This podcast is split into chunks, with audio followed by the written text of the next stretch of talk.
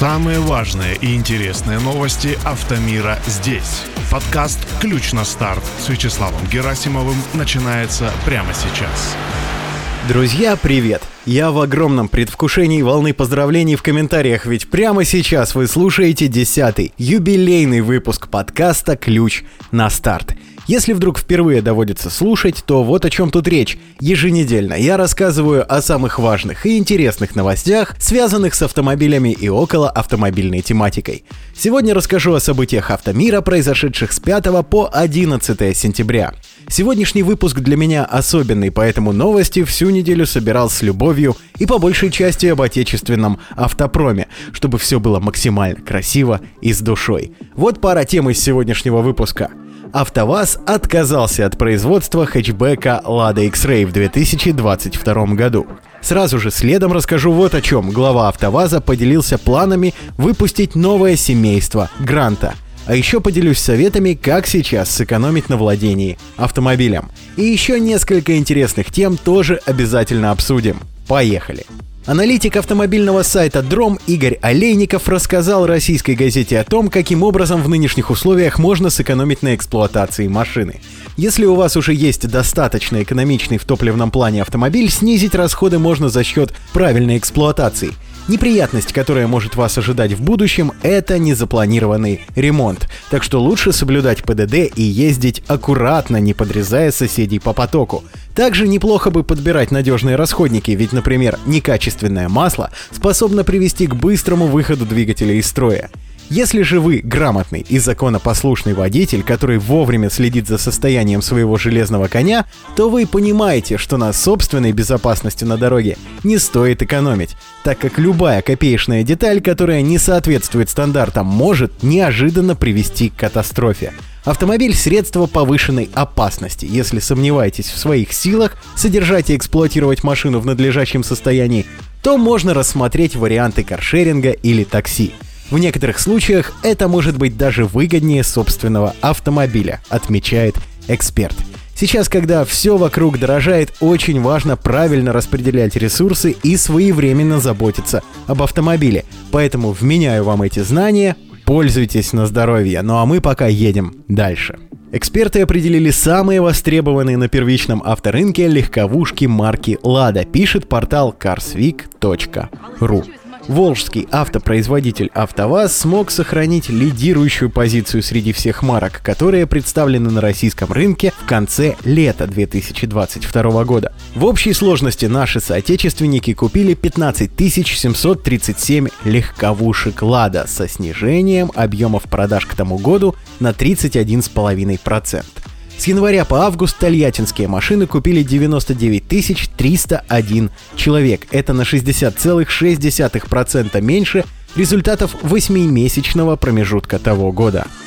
Статистические порталы «Автостат» и АО «Электронный паспорт» выяснили, что наибольшим спросом со стороны российских водителей по итогам апрельских продаж пользуется модель «Гранта», которую выбрали для себя 11 302 человека – процентном выражении это прибавка к прежнему результату на 73,4%.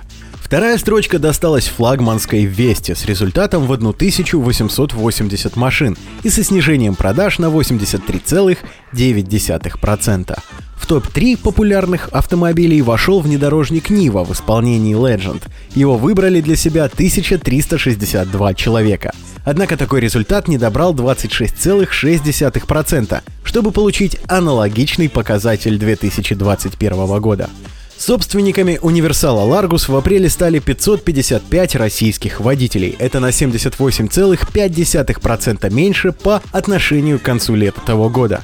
Замыкает топ-5 популярных автомобилей АвтоВАЗа хэтчбэк X-Ray, которые решили больше не выпускать из-за нехватки запчастей и недостаточного процента локализации его сборки. Дилеры продали такую модель тиражом в 406 единиц, минус 73,9%. Желаем скорейшего восстановления рынку и, конечно, радикального снижения цен на новые авто. Вот тогда-то продажи точно пойдут гораздо активнее. Но помечтаем позже, а пока едем дальше. Кстати, раз уж мы затронули тему автомобиля Lada X-Ray, то давайте перейдем к печальной новости.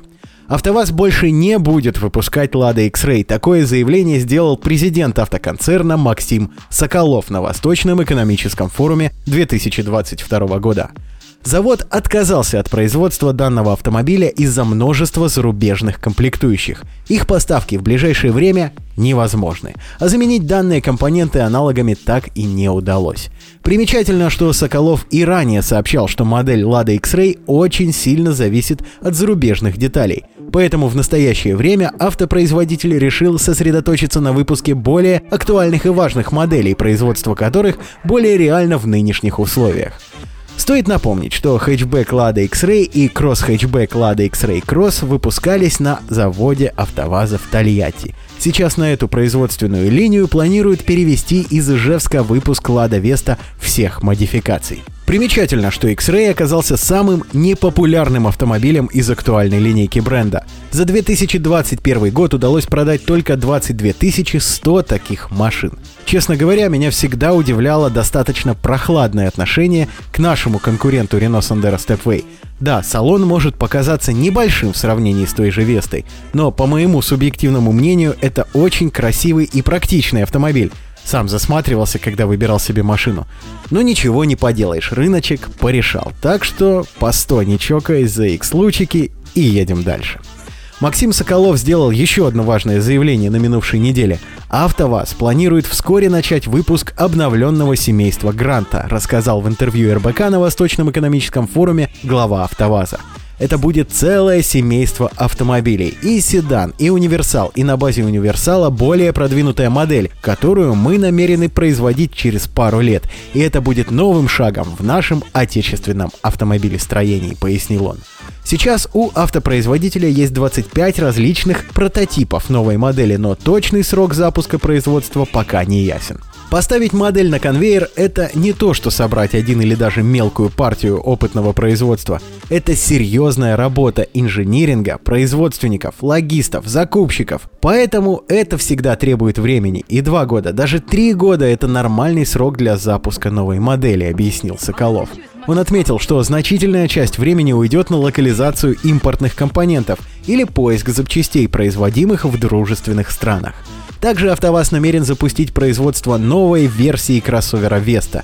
Это будет новый, современный кроссовер, самая популярная, наверное, сегодня среди автолюбителей версия. И вот она в ближайшее время начнет уже в полном объеме разрабатываться научно-техническим центром АвтоВАЗа, сообщил президент компании.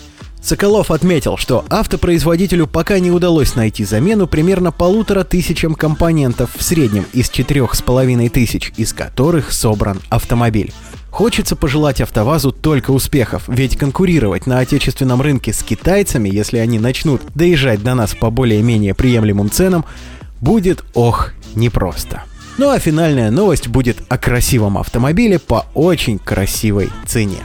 В России выставили на продажу уникальный ретро-седан ЗИЛ-117. На таком же в свое время передвигался бывший генсек ЦК КПСС Леонид Брежнев. За редчайшую машину 1973 года выпуска просят всего-то 50 миллионов рублей. Пишет портал «Автоновости дня», нашедший на Авито авто такую жемчужинку. Седан ЗИЛ-117 более маневренная и скоростная версия лимузина правительственного сопровождения ЗИЛ-114. Утверждается, что у выставленного на продажу экземпляра сохранилась оригинальная учетная карточка, причем за все время у него был только один владелец. По словам продавца, в комплектацию входят сирена, спецсигналы, мигалки, обратите внимание, и устройство обеспечения спецсвязи – также он говорит, что номера всех деталей совпадают с номером кузова, а заявленный им пробег составляет всего 69 тысяч километров. Напомню, ЗИЛ-117 стал первым седаном первого класса в СССР. В 1971 году его зачислили в гараж особого назначения, сделав персональным автомобилем Брежнева в период с 72 по 82 годы. За все время было выпущено лишь 66 таких машин – Видимо, это хорошие поводы попросить за красотку 50 миллионов. Что ж, продавцу желаю удачи. На момент записи подкаста авто все еще в продаже. Друзья, на этой неделе у меня все. С вами был Вячеслав Герасимов, подкаст «Ключ на старт». Напоминаю, все анонсы и важные события недели публикуются в телеграм-канале и в сообществе подкаста ВКонтакте. Короткое имя одинаковое и там, и там. Кей нижнее подчеркивание, он нижнее подчеркивание, старт. Спасибо за внимание, удачи на дорогах. Пока.